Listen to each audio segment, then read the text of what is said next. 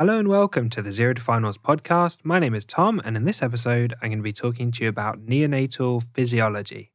And if you want to follow along with written notes on this topic, you can follow along at zerotofinals.com slash neonatal physiology or in the neonatology section of the Zero to Finals pediatrics book. So let's get straight into it. We're going to talk about surfactant and some of the cardiorespiratory changes at birth to discuss some of the key features you need to know about for the neonatal physiology that will come up in your exams and clinical practice.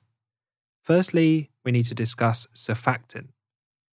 Surface tension is the attraction of molecules in a liquid to each other, and this pulls them closer together and minimizes the surface area of the liquid. This is why in zero gravity, water floats around in a ball rather than diffusing into a mist. Alveoli are the small sacs in the lung where gas collects and diffuses into the blood during inhalation. The alveoli are lined with fluid, and the molecules of this fluid pull together due to surface tension, in turn pulling the walls of the alveoli towards each other and attempting to collapse the space in the alveoli. Surfactant is a fluid produced by type 2 alveolar cells, and it contains proteins and fats and it sits on top of the water in the lungs. It has a hydrophilic side that faces the water and a hydrophobic side that faces the air in the alveoli. The surfactant reduces the surface tension of the fluid in the lungs, essentially providing a barrier that reduces the water molecules' tendency to pull towards each other.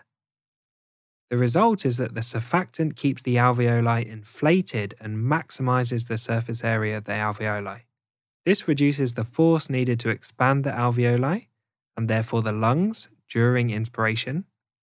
And this is known as compliance. Therefore, surfactant increases lung compliance. Additionally, as the alveolus expands, the surfactant becomes more thinly spread and the surface tension increases, making it more difficult to expand the alveoli further and this stops one alveolus from expanding massively, whilst another only expands a little bit. Therefore, surfactant promotes equal expansion of all alveoli during inspiration. Type 2 alveolar cells become mature enough to start producing surfactant between 24 and 34 weeks of gestation, and this means that preterm babies have problems associated with reduced pulmonary surfactant.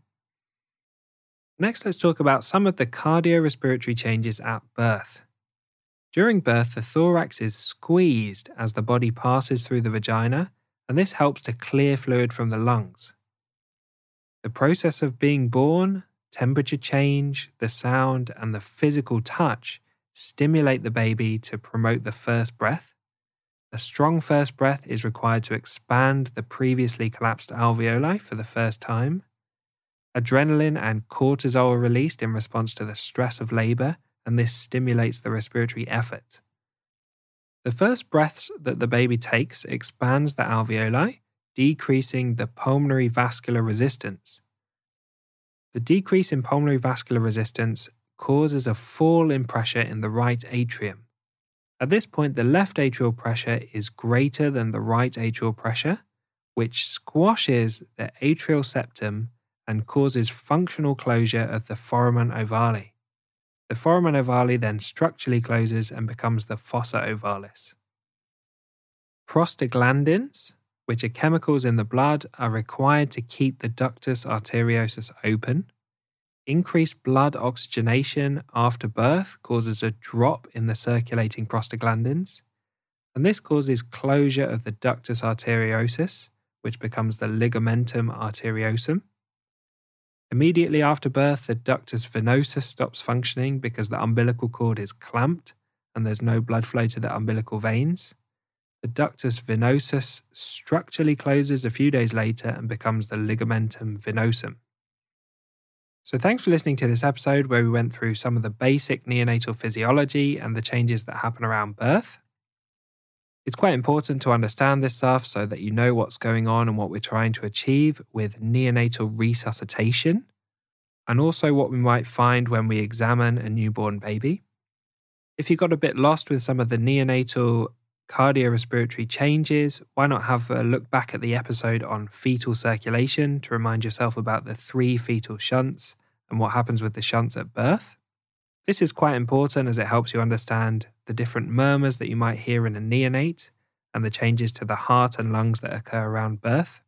If you found this podcast helpful and you want written notes on this topic and all the other topics, head over to Amazon, where you can pick up a copy of the Zero to Finals Pediatrics book. You can also find a full audiobook version of the Zero to Finals books on Audible, and you can find notes, videos, illustrations, and questions completely free on the Zero to Finals website at zerotofinals.com. And I hope you tune in to the next episode where we'll talk about neonatal resuscitation.